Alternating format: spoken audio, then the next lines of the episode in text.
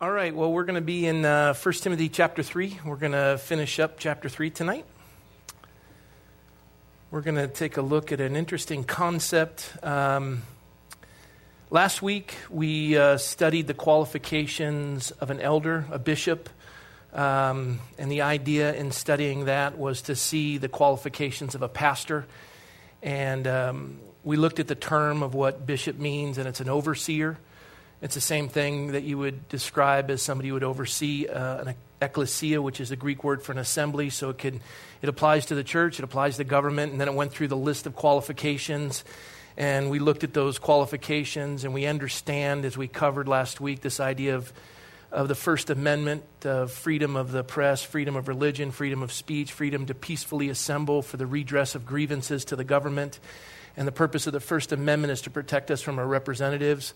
And so that's why we're given this pursuit of freedom. And if we lose those freedoms, we have the inability to call to account, as the scriptures declare, especially for, for bishops, to call to account those who would be in positions of authority and holding them to those qualifications of excellence and to pursue excellence. And we want men and women of character, both um, in the ministry and also in, in civil government. And so these are qualifications that we look for. And I, I want this to echo in your mind and I'm going to say it, and I, I just want you to ruminate on it. Pursuit of excellence. Let me say it again. Pursuit of excellence. Repeat that with me. One, two, three. Pursuit of excellence. Kind of think on that. Because when we go through the qualifications of a deacon or a deaconess, we're going to see this idea of a pursuit of excellence. And, and we're going we're going to take a look at another aspect of our civil society in relation to the church itself. And I believe this is what Paul was doing in Ephesus, and this is what turned the world right side up. And he was educating Timothy on this pursuit of excellence.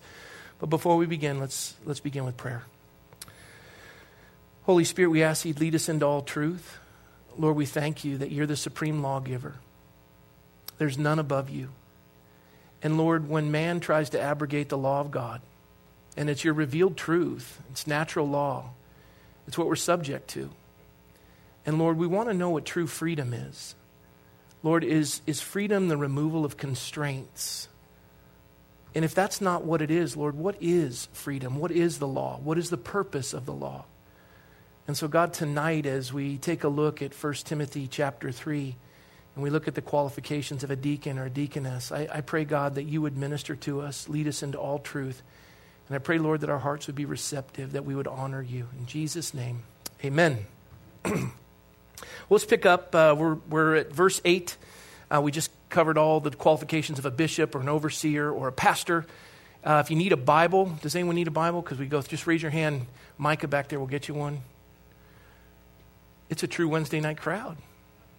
All right, congratulations. Maybe some of you do need one. You just don't want to raise your hand. I get that. It's all right. I'll read it for you. 1 Timothy chapter 3, starting with verse 8 likewise. And when he, when he uses, when, when Paul uses the word likewise, he's saying similar to bishops, likewise, deacons, and the word deacon is real simple. It, it means servant. It, it means uh, uh, which just means a servant. It's, it's one who waits tables. It's the same term as a waiter. It's one who kicks up dust. It's, it's one who works. It's one who uh, does the bidding of a master. And so he says, likewise, deacons, diakonos, must be reverent not double tongued, not given to much wine, not greedy for money, holding the mystery of faith with a pure conscience. But let these also first be tested. Everyone say, be tested. I said, everyone, be tested. Then let them serve as deacons, being found blameless. Likewise, their wives. And, and the context in the Greek means deaconess, anyone serving with their husband, or this idea uh, where you see with Phoebe, she was a deaconess uh, Priscilla and, uh, and, Aquila. Priscilla was um, a deaconess. We, we uh, see with Dorcas, she was a deaconess. So it's the same process. It says, likewise, similar to the male deacons, likewise, their wives must be reverent, not slanderers, temperate, faithful in all things. Faithful in all things. Let deacons be the husband of one wife, ruling their children in their own houses well. For those who have served well as deacons obtain for themselves a good standing and great boldness in faith which is in Christ Jesus. These things I write to you Timothy, though I hope to come to you shortly. But if I am delayed, I write so that you may know how you ought to conduct yourselves in the house of God. And, and uh, uh, Ion, uh, Ionicus, which means house of God. It, it's, it's the same term as, as a home. Your, how you act in somebody's home.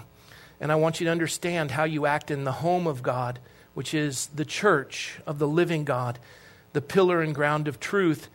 And without controversy, great is the mystery of godliness.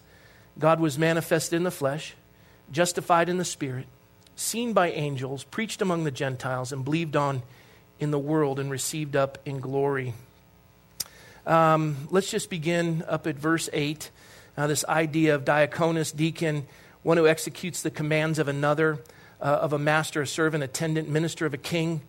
Uh, another definition, a deacon, one who, by virtue of the office assigned to him by the church, cares for the poor, has charge of, and distrib- distributes the money collected for their use.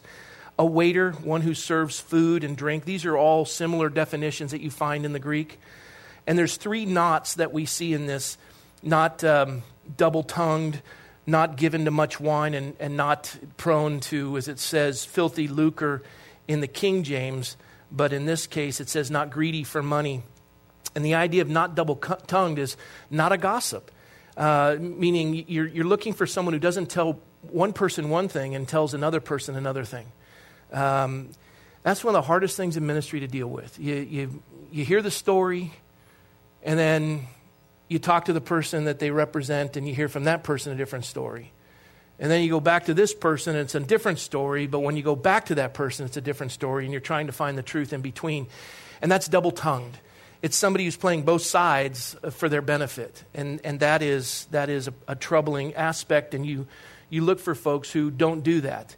You want to find folks that what they say they mean, and they don't have to keep a record of what they said. Uh, if, if you tell the truth, you never have to remember what you said.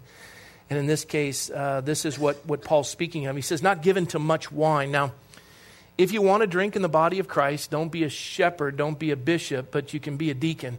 Not given to much wine. The idea for a bishop is not given to wine. Um, you know, I, I, would like to say that I've never touched alcohol. Um, I, I, when I was in Scotland, I drank, and then I enjoyed scotch. And during the election, people would give me that, and I would drink that periodically. And it just came to a place where I realized, and I told this to uh, Ken Graves, I just said, I'm, I'm finished. I, I don't want to stumble anyone. I know that there's. Um, uh, all things are permissible, not all things are profitable. Some of you are going to leave the church because you heard that, and uh, that's fine. Uh, just be careful in your judgment. That's going to come back at you. Um, and, and the idea is the Lord just showed me in, in my situation, not so much in the realm of a deacon, but in my situation, there's just not room for it. Um, and, and so that was very clear to me, and it was something that the Lord had put on my heart, and I saw that. But not given to much wine. And in both cases, whether it's bishop or deacon, the idea is, uh, you know, you're, you're not drunk with wine or drunk with money. And in neither case, and the scripture says in Ephesians, be not drunk of wine, but of the Holy Spirit. And so drunkenness is, is just not a, a calling for a, for a bishop or a deacon. It's, it's just not part of the whole process. But even uh, with Timothy, as Paul wrote this, he says, Timothy, take some wine for your stomach ailment. And the word wine means fermented drink. Take some for your stomach ailment. I've heard pastors, especially Ken Graves, speak on the fact that uh, you know, Timothy was, was so committed to the ministry that he wouldn't even take wine for a stomach ailment, even though it was ministerially uh, promoted by, by his elder, the Apostle Paul. Um, I, I think that's speculation, but uh, Paul said to Timothy, Take wine for your stomach ailment.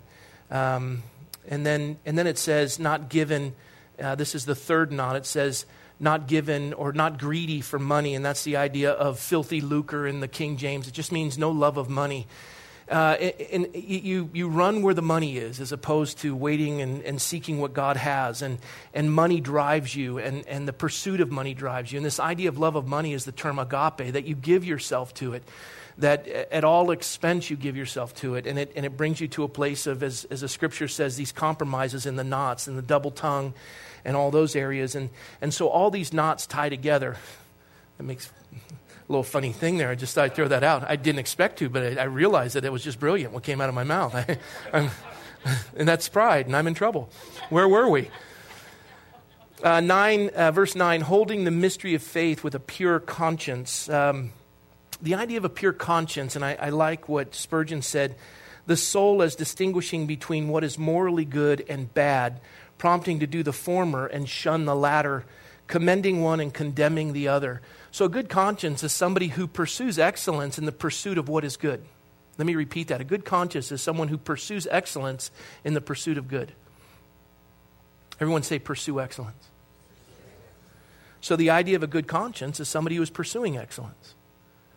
And in pursuing excellence, to pursue excellence, to achieve excellence, you have to obtain the good. You have to pursue the good to obtain the excellence. I'll explain that momentarily. Verse 10, it says, um, But let these also first be tested, and let them serve as deacons, being found blameless.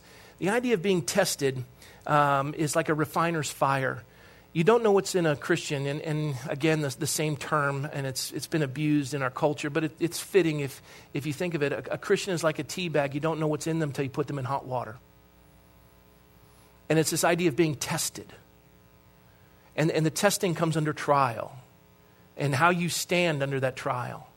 And, and I was sharing with someone today, I've been going through a pretty heavy trial myself, and going through this, I, I had shared with somebody that although the trial itself is overwhelming, much like, like labor, the delivery of it is always so much deeper in this pursuit of excellence and knowing the Lord and trusting Him in a greater capacity.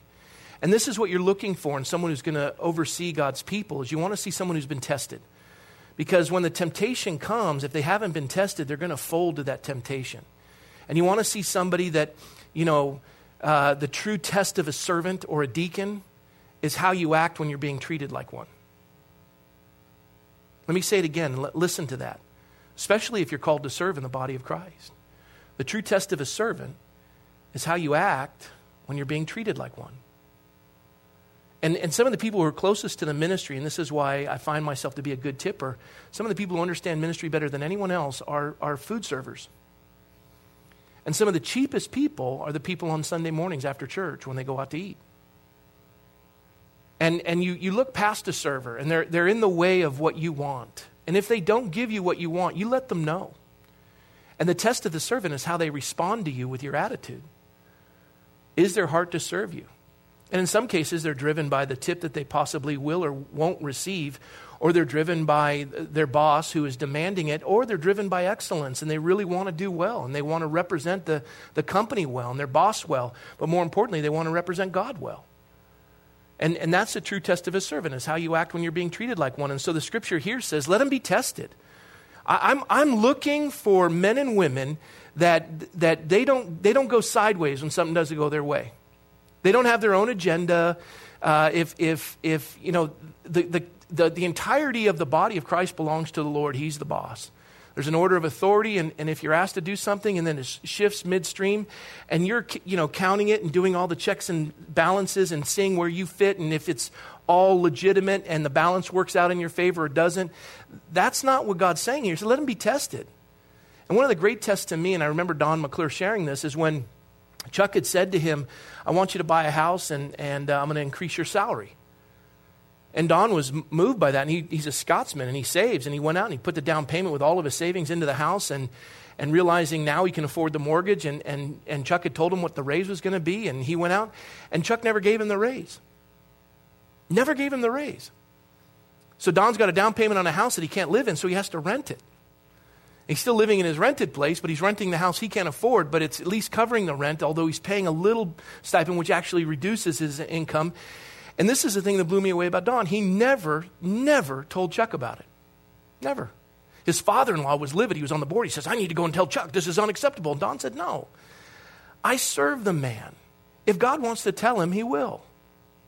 And what Don learned from that entire experience is how to be tested. And he saw it as David saw with Saul that this man is being used in my life to refine me. And this was a spectacular picture of somebody who had been tested. When you look at Don, this is a man who's planted more churches, more Calvary chapels than any other pastor. They call him the five star. And, and he's not in any of the harvest books. Nobody knows of him, but yet anyone in Europe who's planted a church survived the mission field because of the way Don trained him.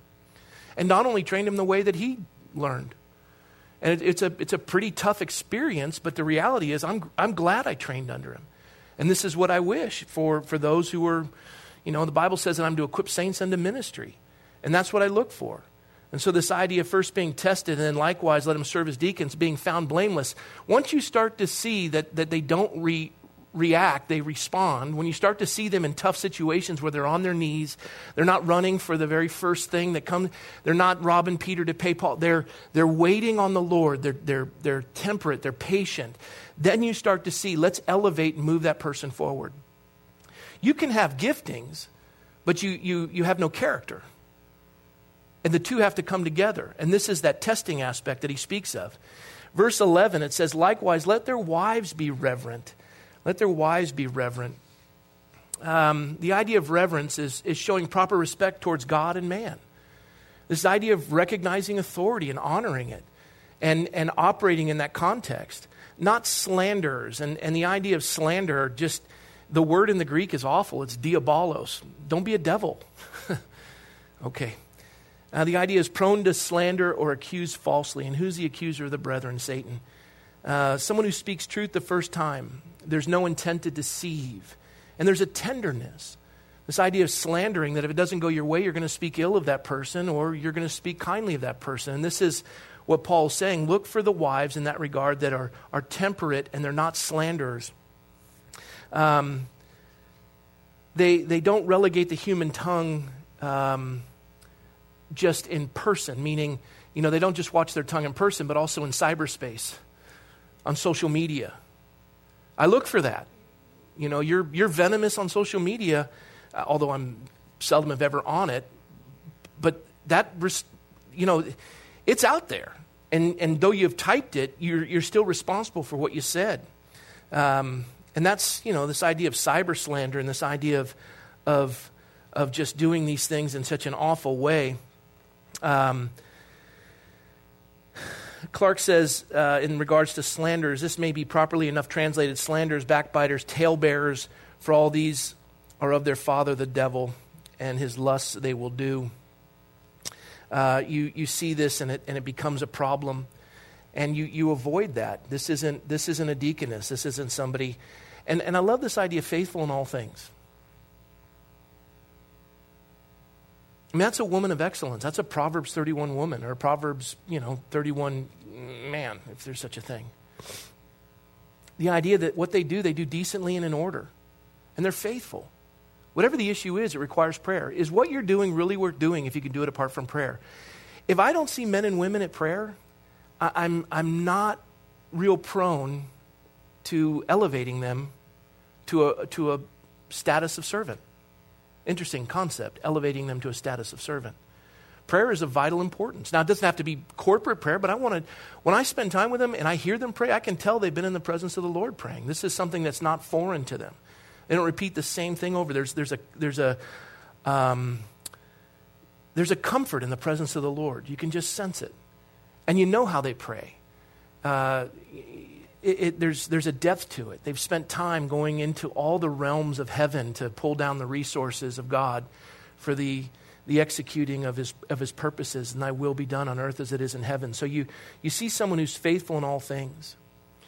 Verse 12 says, Let deacons be the husbands of one wife, ruling their children in their own house as well. And we covered that last week. It doesn't mean that you, you uh, a man or a woman can't have been divorced before. Um, it means that they're, they're faithful to who they're with, and there's no wandering. And, um, and, and you, you, you follow that. And in the idea of ruling their own house as well, you may have a child that's wayward. But are they in your home? Have you kicked them out? Have you established governance? Have you laid down good rules? You've ruled your house well, and you've said to that child who has a will, you've said to that child, if you do this, you're out. Well, that, that doesn't mean that you're disqualified because your child is wayward. Some would interpret it that way. I don't. I see the idea that you raise a child in the way that they go, the bend that they go, and when they're old, they won't depart thereof. And, and sometimes there's a season where a child just needs to go out and they're experiential and they're learning, and you just got to let them go. And they just they hit that brick wall so many times they go, wait a minute, this thing's not coming down. I'm going home. And they have a little blood on their face, and, but it all works. And, and this is the idea of what Paul is saying to Timothy. Verse 13 for those who have served well as deacons attain for themselves a good standing. And this is in the public, the general public. you do obtain a good standing if you apply these things and you're faithful in all things and you're tested and you pursue what? We're getting there. And you pursue. And so, this is an outline for those who would want to pursue a status in the church to be elevated in the form of a servant. And that comes by character. And how do you obtain excellence? By the pursuit of what is good. How do you obtain excellence? By the pursuit of what is good. And then Paul simply says that they've obtained for themselves a good standing and, in addition, a great boldness in the faith which is in Christ Jesus. Since they've been tested, they can say to somebody in the congregation, Quit whining. God's going to come through. And I'll show you example after example in my own life. For years, I held on to just what I'd read in a book by Chuck Smith with he and his wife Kay when they were short money and they danced. He danced around the kitchen with his wife when someone called and said, I'm sending you a check, and it was $20 more than what they needed, and everything was all great. And as soon as he finished dancing with his wife, he went into his study and said, Thank you, Lord, thank you, Lord, thank you, Lord. And the Lord spoke to Chuck's heart and said, Chuck, why weren't you dancing last night? Why are you dancing now? How do you know that man's going to send the money? Lord, he's my best friend. He, he's never broken his word. And God said to Chuck's heart, Neither have I, and I didn't see you dancing with Kay last night. And I hear things like that and I'm moved. And this is a man with boldness who can write these things in truth, and it inspires generations for people to say, Look, Paul says, Follow me as I follow Christ. And that's what, that's what Paul is saying to Timothy. He says, You'll have a great boldness in the faith in Jesus Christ because you've been there, done that, you, you passed the test, you succeeded, and you can lead others in that same direction to say, Listen, I know God is faithful. Hang on. Hang on. The person you avoid is the person who's given up. God's responsible for all my failures. The church is responsible for all my failures. Everybody else is to blame. That person has no faith. They haven't been tested. They've, they've failed in this, this test. They've given up. They don't believe God is good. They, they, they read the scriptures, they go through these things. There's still some sort of a pursuit of, this, of, of the church because it's a pleasant place to be. But this depth to, to move others and to serve others is absent because there's, there's no foundation having been tested. And they're still in that that stage of getting what you call a BSD degree, a backside of the desert. And that's where God takes you out in the desert and removes all of you so he can pour in all of him. Amen? And then Paul says in verse 14, These things I write to you. These things I write to you, though I hope to come to you shortly. And Paul's just saying, I want to come and listen, Timothy, you're holding down the fort. I'm going to come. I'm going to strengthen you. I'm going to blow sunshine your way. I'm going to come and help educate the folks in relation to this. But if I'm delayed, I write so that you may know. And he says, how you ought to conduct yourselves in the house of God. This is how you operate in a civil society. This is, this is civility. This is decorum. This is how you deal with a family. This is how you deal with one another. This is how you interact with one another. And the people that lead the home are the ones that have this character, the ones that pursue good and achieve excellence. These are the ones that conduct themselves in the house of God. This is a family, this is a home, and this is what we do. And he says this house of God is the church of the living God. We don't cart him out and put him on a pedestal like Dagon. He is alive. And, and with the exception of the cross, there's not a lot of other things that we see as far as accoutrements of any idolatry, not even saying the cross is idolatry because Christ isn't on it. It's just an empty cross. And, and that's a reflection of, of the sacrifice of Christ. But beyond that, we, we worship the Lord, and He's a living God. And when, when Paul points this out, he says that this is the church of the living God. He then says it's the pillar and the ground of truth. And I want to read to you some, some thoughts in relation to that, not my own, but others. One writes The church is God's house because He is the architect, He is the builder, He lives there, He provides for it, He is honored there, and He rules there. This author says the pillar and the ground of truth. In relation to it, he says the pillar and the ground, the foundation of the church, is truth. Tragically, many churches today sell truth short and are therefore weak pillars and shaky ground. You come and you hear the whole counsel of God's word. We go through passages of scripture that are really tough. They're actually hard to preach. I don't enjoy them. If it was up to me, I'd love to skip them. But the reality is, what Paul is saying is, you teach the whole counsel of God's word. And if you're, you're doing your pet sermons on topical messages, a, tip, a temporary, a, a periodic topical message isn't necessarily a bad thing. And what I'm thankful for is the, the system of Calvary Chapel is Sunday mornings we do, in a sense, a topical covering of a book. And then Sunday nights is when you go through a verse by verse teaching of that book. Well, I turned Sunday nights over to the younger guys to teach, and they would do their own thing. But unbeknownst to me, I'm so thankful for it. They're going through an in depth study of the book of Romans, verse by verse, chapter by chapter, book by book. And on Wednesday nights, we're going through the entirety of 1 Timothy. And so this is that picture that it is the foundation, it is the, it's, it's the pillar of truth. This is what God's called us to. You'll know the truth, the truth will set you free. You'll be able to distinguish between a falsehood and, uh, and, and truth. You'll be able to, to have discernment. And, and faith comes from hearing and hearing from the Word of God. And now you start to see how all of it ties together, and that's why it's of great importance. Another author uh, writes Pillars were of ancient use to fasten upon them any public edicts which princes or courts would have published and exposed to the view of all. Hence, the church is called the pillar and basis or seal of truth, because it is the truths of God uh, are published and supported and defended. Published, supported, and defended. Think about that. We covered the First Amendment last week. How do we contend in the marketplace for truth? Well, we have to be bold from the pulpit to educate our people so they would be citizens that would apply that. How do you apply it? You apply it in every vestige of, of community. It applies to the civic arena as much as it does to the entertainment world and as much as it does to athletics and schools. But it only does it if the people who receive it go out and bring it. How will they know unless someone tells them? It's applied truth. Applying that truth in daily life and everywhere where God has planted you.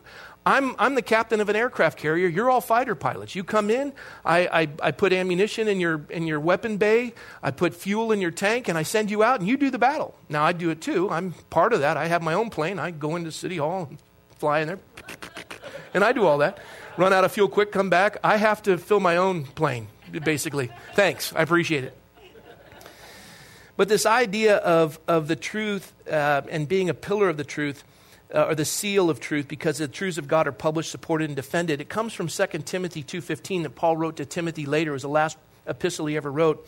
He said, be diligent to, present, uh, be diligent to present yourselves approved unto God, a workman who need not be ashamed, rightly dividing the word of truth. We are bearers of the truth, we're presenters of the truth, we're harbingers of the truth, and we're to do these things. And, um, and this is what we hold to. Look at verse 16. It says, And without controversy, great is the mystery of godliness. And without controversy, great is the mystery of godliness. I love what Spurgeon says. He says, Without controversy, I suppose he means that there ought to be no controversy about these facts, though controversies have arisen concerning them and always will, since the most self evident truth will always find self evident fools to contradict it. And, and what Paul's saying is listen, uh, this is without controversy. Now, if you want to cause controversy and, and, and contend with it, you're, you're fighting against something that you're going to lose. And, and you can make laws contrary to natural law. You can, you can make laws contrary to revealed truth. You can make laws contrary to scriptural truth. You can do that. But you're going to reap what you sow, and you're going to be a mess. And, and I love this idea, what, what Jefferson said, and this is where someone said, uh, this is a Jeffersonian way of saying any idiot can understand this. And Jefferson wrote these words We hold these truths to be self evident that all men are created equal and endowed by their Creator with certain inalienable rights. Among those are life, liberty, and the pursuit of happiness, pursuit of what? Virtue, pursuit of good. In the pursuit of good, what do you obtain? Oh, four of you got it. In the pursuit of good, what do you obtain? That to secure these rights, these inalienable rights, that to secure these rights, the purpose of the law, government, legislature, is instituted among men deriving their just powers from the consent of the governed. The purpose of the government is to allow men and women life and liberty, liberty, liberty, doing what's right, pursuit of virtue, goodness, to obtain. Oh my gosh. We're going to get this, right? You have life, liberty is doing what's right, doing good. Virtue is goodness. And when you pursue goodness, you obtain.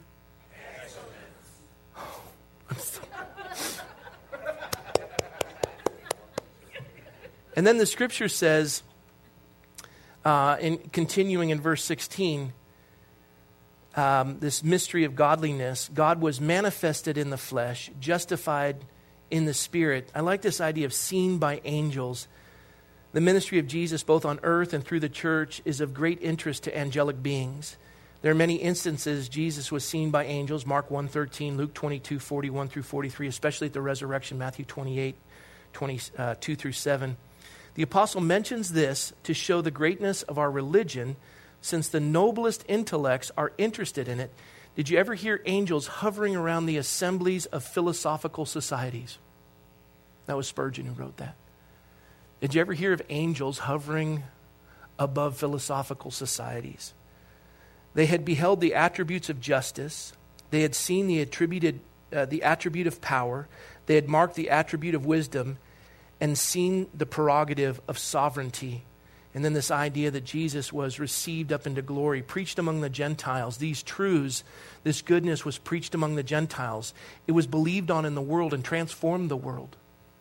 The greatest governments in the world have come. And as, as Winston Churchill said, democracy is an awful form of government, but it's the best we have. Something along those lines. And, and this idea of where it came from, and these ideas of inalienable rights, and this idea of a pursuit of good for the accomplishment of excellence. And this is where we have our law and our Western law received up into glory.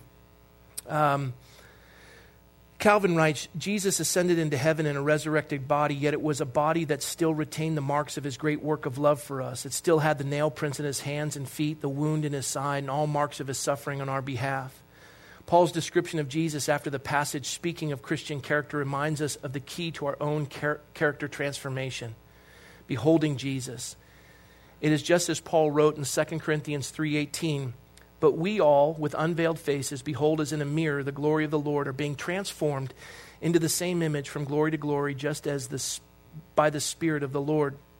Jesus, in a sense, is, is the perfect fulfillment of these descriptions of Christian character. Jesus is the fulfillment of these descriptions of Christian character. We trust that Jesus will tr- transform our life according to the same character of excellence. There it is again. Jesus will transform our life according to the same character of excellence as we put our focus on Him. And it's fascinating to me that as Paul wrote this outline of deacons, uh, in Acts chapter 6, I want to read to you, starting with verse 1. It says, Now in those days when the number of disciples was multiplying, there arose a complaint of, against the Hebrews by the Hellenists. So the, the, the Hebrew Jews and the Greek Jews were at war with each other. These spoke Hebrew, these spoke Greek. These were more in the pagan world, but they were followers of, of Jehovah, and, and they were all Jews, but these were of Hellenistic background, these were of, of Hebrew background. And he says a contention arose or a complaint arose against them because the widows were neglected in the daily distribution. So the Hellenists, these Greek widows, were being dissed and the Hebrew widows were being cared for in, in, in greater concern than the Hellenist widows. There was prejudice in the body of Christ. Imagine that prejudice in the body of Christ. It doesn't exist, right?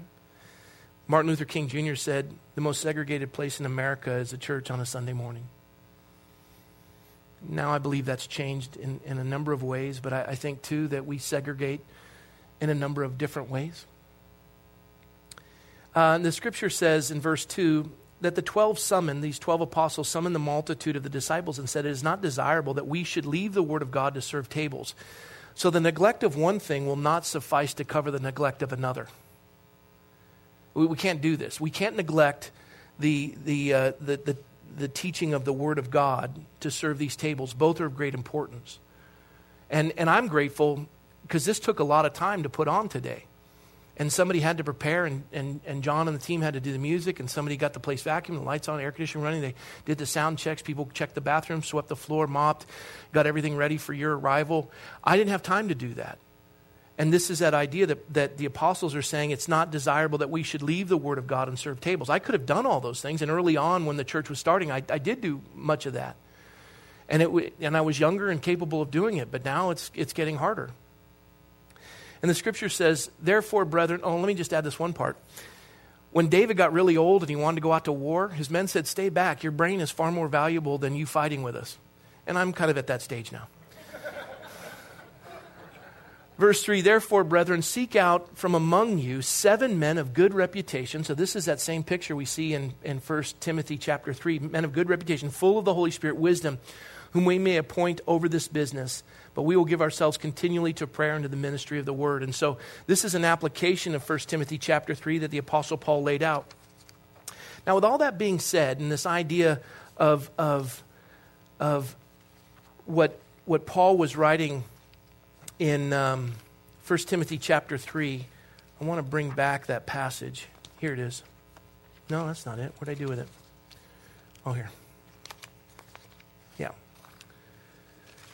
So the picture of being tested, the idea is going through trial, right? We went that, and I'm, I'm going to finish tonight with a, a little thought.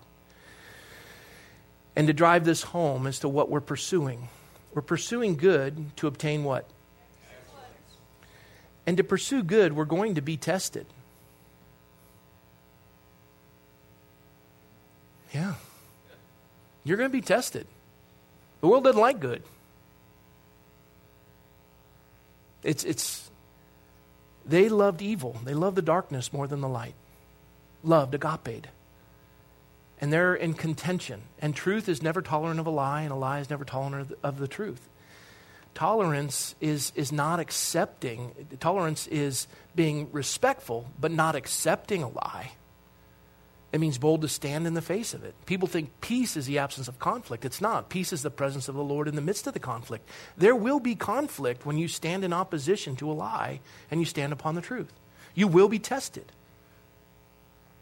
Spiritually, physically, emotionally, you're going to be tested and you stand for these things in the midst of a world that is in opposition.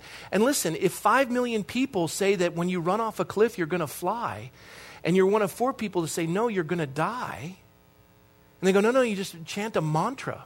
I won't die, I'll fly, I won't die, I'll fly. Just join with us. It's a mantra. If we can get the whole world to get in tune with this one note in singing, you won't die, you'll fly, we'll all be able to lift and you're listening to them going, why are all these five million people idiots? And they all run off the cliff together. And they, they, they just, they're like lemmings. And they're obliterated. And you're standing on the cliff going, why didn't you listen? Just because the majority embraces it doesn't mean it's true. Dietrich Bonhoeffer stood in opposition to Hitler. He was dead wrong. Hitler was. And the last act of Hitler before he killed himself was to hang Bonhoeffer. And that's the idea. He stood in opposition to all the other, you know, church leaders and everyone else who wanted their pension and wanted the easy way out. And they were being tested and they didn't stand for truth. And Hitler even said, I'll take care of your pensions. I'll give you money for your churches. We'll, we'll maintain the buildings. And Bonhoeffer said, But what about the soul of Germany? And Hitler said, Leave the soul of Germany to me. And Bonhoeffer walked out and he was marked and he was killed. And when Martin Luther King Jr. was in a, in a in a prison in Birmingham, Alabama, and all the pastors said, You're on the wrong side of history, you're in prison. Martin Luther King Jr. said, No, you're on the wrong side of history because you're not in prison with me. This is the idea you will be tested in the pursuit of good to obtain excellence. You will be tested. And in this, this pursuit of good to obtain excellence, the world is benefited by your stand. You're a light shining in a dark place, and light overcomes darkness. Darkness doesn't overcome light. Darkness has no power. All dark, darkness exists is by the absence of light. And if you shine, you will always be the center of attention. You may not want it, and you will be tested. Everybody will be blowing in your direction, but you remain lit. And the idea of being faithful in all things, in all things, for those who have served well as deacons, attain for themselves a good standing. This is when the world starts to take notice of you. This is where we're going to deviate a little bit tonight in our last remaining 15 minutes. Listen to this definition of law. Law. Because we know that the law is good, right? Scripture says that, yes? And the law is a schoolmaster to drive us to Christ. Does the law save? Hello? No, it doesn't save. So, what is the purpose of the law, especially in civil society? It's a, it's a segment of how to operate. It's a, it's a direction. And Jesus is the fulfillment of the law. And he says, On these two commandments hang all the law of the prophets. Love the Lord your God with all your heart, soul, strength, and mind. Love your neighbors yourself. On these two commandments hang all the law of the prophets. And you go, Okay, great.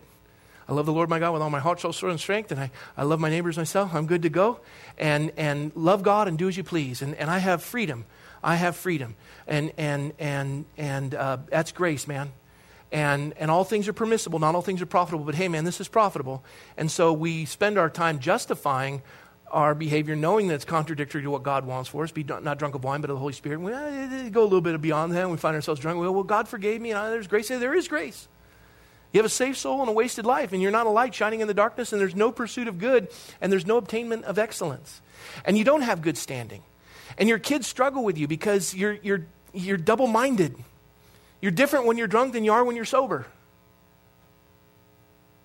You're still saved. You got your get out of hell free card, but you have no reputation, no pursuit of good, and no obtainment of excellence, and you're not of good reputation, and you don't change the culture in which you live.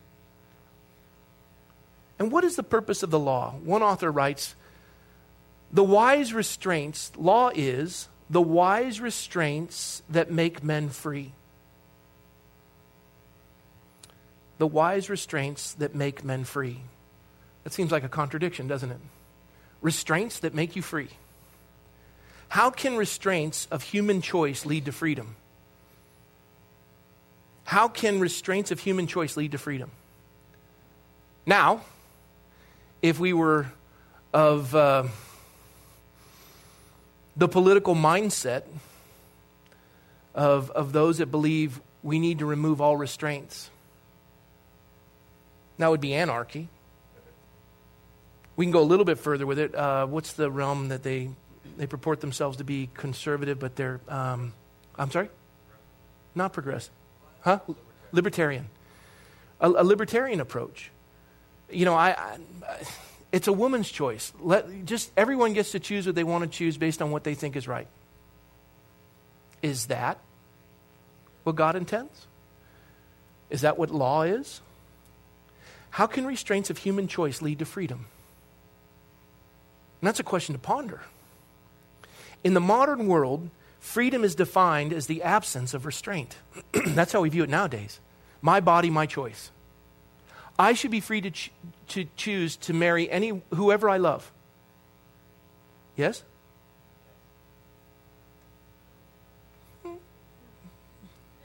I'm talking about the modern view. Okay, are we all right with that? Don't be all contending with me now. Hang on.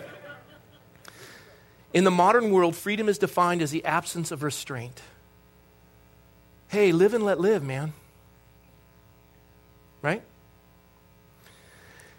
Another way to look at it is I should have the freedom to choose to marry who I love. I should have the freedom to do with my body as I please. To be truly free in the modern mindset is to remove restraints imposed by previous generations. When you remove a barrier, an ancient marker, you might want to ask why they put it there to begin with. But it's in the way of what I want. I'm tearing it down. Any donkey can knock down a barn door.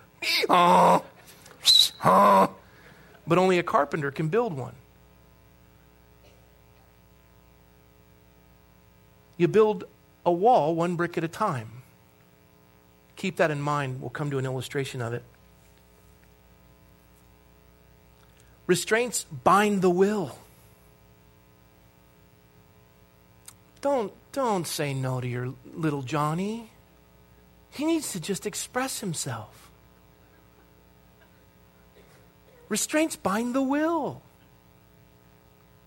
To be totally free, I must be free to do my will.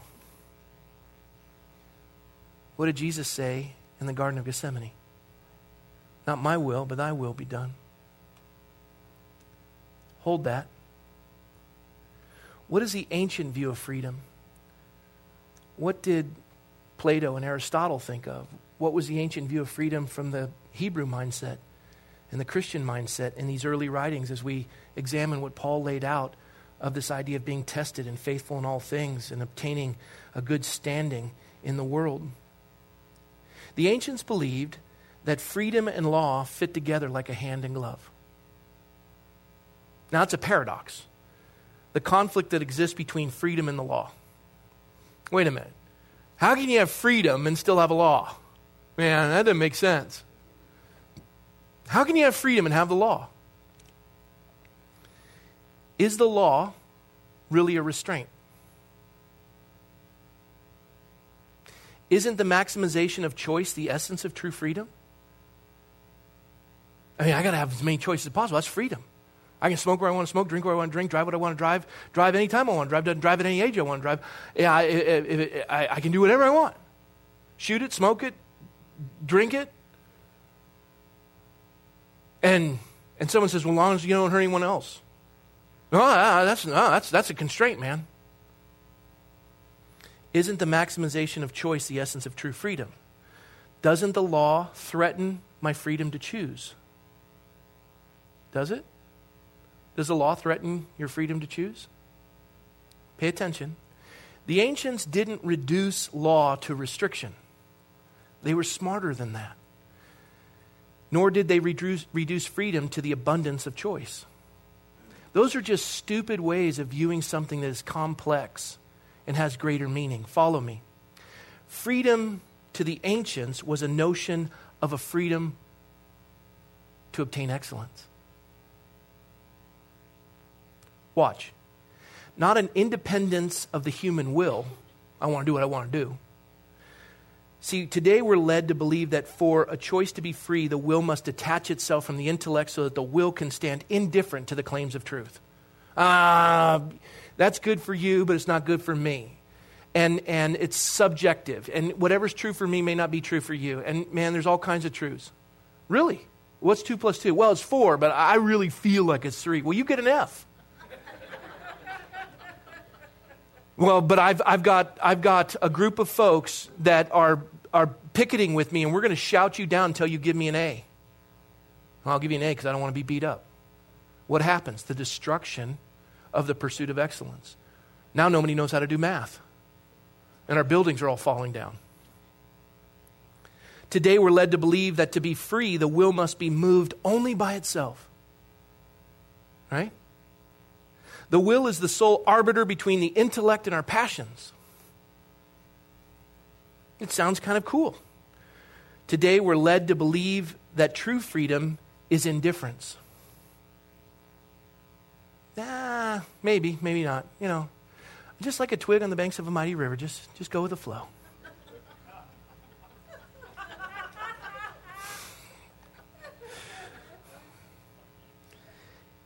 and that's an indifference to nature's order, indifference to natural and revealed truth. I mean, I'm indifferent to the law of gravity. Well, that's a law. Yeah, well, I'm indifferent to laws. I, am not bound by them. My will overcomes the law of gravity. I am going to scream into the darkness of the abyss of something that has happened by chance, not by design. And I'm going to just shout in the darkness and be something in a world that's nothing. And I'm not sure what that means, but I am standing on that. And, and, and who created this substance of which you live? Well, it, it, it, it, it started with a big bang. Who, who started the bang? Aliens. Aliens did. You're in a universe of order. No, it's chaos. Really? Held in a balance on nothing in space? Sun rises, sun sets. You can bank seasons on it. You can plant fields. Babies are born with intricacy. Look at the dynamics of the smallest cell in human creation, and you're saying that it's by chance? I've shared the illustration before. If you come along a watch on the ground and, and someone says, How'd that get there? And you go, Oh, you won't believe it. Nature created this over billions of years. Really, how? Oh, the sand during a volcanic eruption melted such that it created glass, and the wind over eons blew over it and buffed it and created this circular bevel of complete clarity. And animals came and rolled on it that had evolved from frogs that had gotten a wart and turned into a mammal, but it rolled on it until it buffed it. What about the intricacy of all the design inside the watch? And, oh, fascinating. Fascinating. And the leather strips, oh my goodness. Lightning hit an animal at the right time, and the strips came down. And they were weathered just perfectly so that you got this high gloss. And a bird came along and poked exactly even dots. Really? Yes. Are you sure that someone didn't make that? Oh, there's no creator. But there's design. No, that just happened. You're an idiot.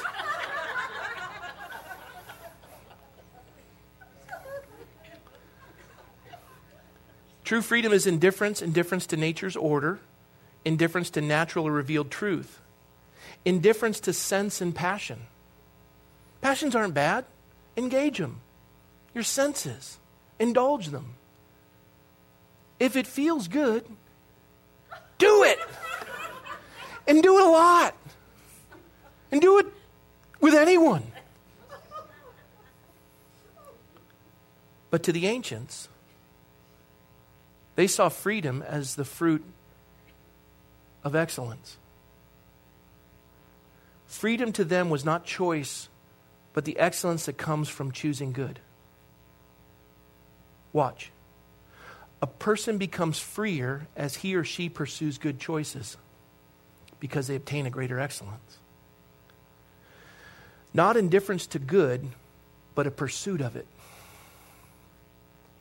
How do you get a 300 batting average in Major League Baseball? Yeah. How do you get a 400 batting average, which hasn't been obtained in quite a while? How do you do that? Steroids. That's why it hasn't been done in a while. It's a pursuit of excellence.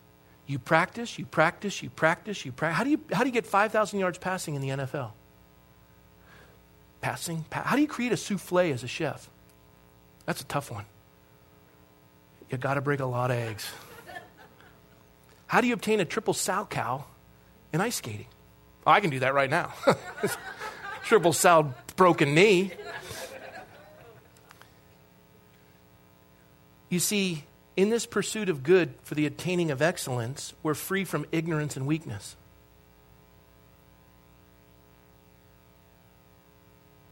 Let me explain to you.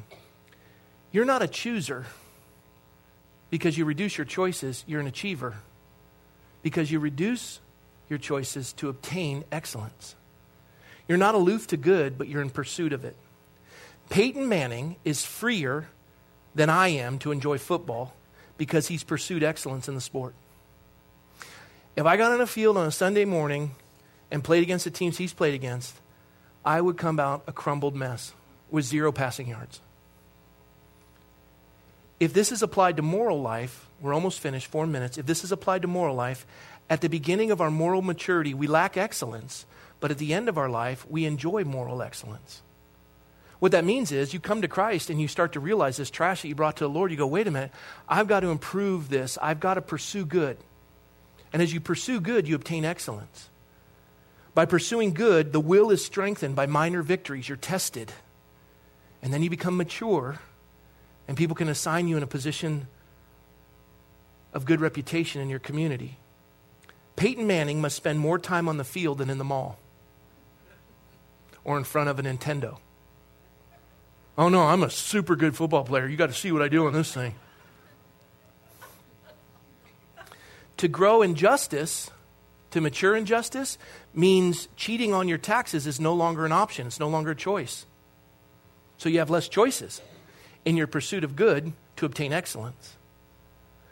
To lose options does not make me less free, but it gives me greater excellence. A brick in the pile, here we go, a brick in the pile remains free from the constraints of the wall, but a brick on the pile keeps its op- options open, but never achieve, achieve, achieves its full purpose. It's just a brick on the pile. Law is a restraint if there's an indifference to excellence. Freedom is found in bearing responsibility. So, the definition of law to the ancients was this Law is the wise and authoritative counsel that directs men and women to the free and excellent share of common good. You see, folks, the Lord says this. Romans 14, Paul writes, Therefore, let us pursue the things which make for peace and the things by which one may edify another. Do good and obtain excellence. 1 Thessalonians 5, Paul writes to the church at Thessalonica See that no one renders evil for evil to anyone, but always pursue what is good, both for yourselves and for all. 1 Timothy 6, Paul will write at the end of this passage in verse 11 But you, O man of God, flee these things and pursue righteousness, godliness, faith, love, and patience and gentleness. 2 Timothy 2:22 Flee also youthful lusts but pursue righteousness pursue good faith love peace with those who call on the Lord out of a pure heart. You pursue good you'll obtain excellence. Hebrews 12:14 Pursue peace with all people and holiness without which no one will see the Lord. How are they going to see Christ unless your life exemplifies it? And the only way that's going to happen is you pursue good and obtain excellence. Then you have a good reputation and you're tested because good will be tested. Finally, last three verses. Yet indeed, Paul says in Philippians 3 Yet indeed, I count all things lost for the excellence of the knowledge of Christ Jesus, my Lord, for whom I have suffered the loss of all things and count them as rubbish that I may gain Christ. Who is Christ? He's the Prince of Peace, He's the lawgiver, He's the fulfillment of the law. His life fulfilled the law. 2 Corinthians 4 7. But we have this treasure in earthen vessels, that the excellence of the power may be of God and not of us. And then finally, Micah 6 8. He has shown you, O oh man, what is good. And what does the Lord require of you? To do justly. You don't cheat on your taxes. That's no longer a choice to you.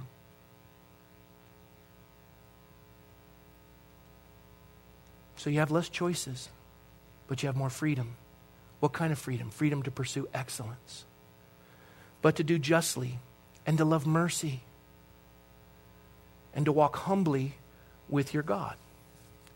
We have the law all backwards. It's not the absence of restraints, it's, it's pursuing good for the attainment of excellence. I love our city's motto. Our city manager's here, Scott Mitnick. What is the city motto? Got you on the spot.